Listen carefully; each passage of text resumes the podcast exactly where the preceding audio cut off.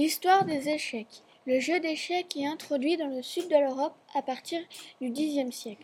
Il est vra- vraisemblablement issu du chaturanga, un jeu très similaire datant du VIe siècle et originaire d'Inde. Les règles actuelles sont fixées à partir de la fin du XVe siècle.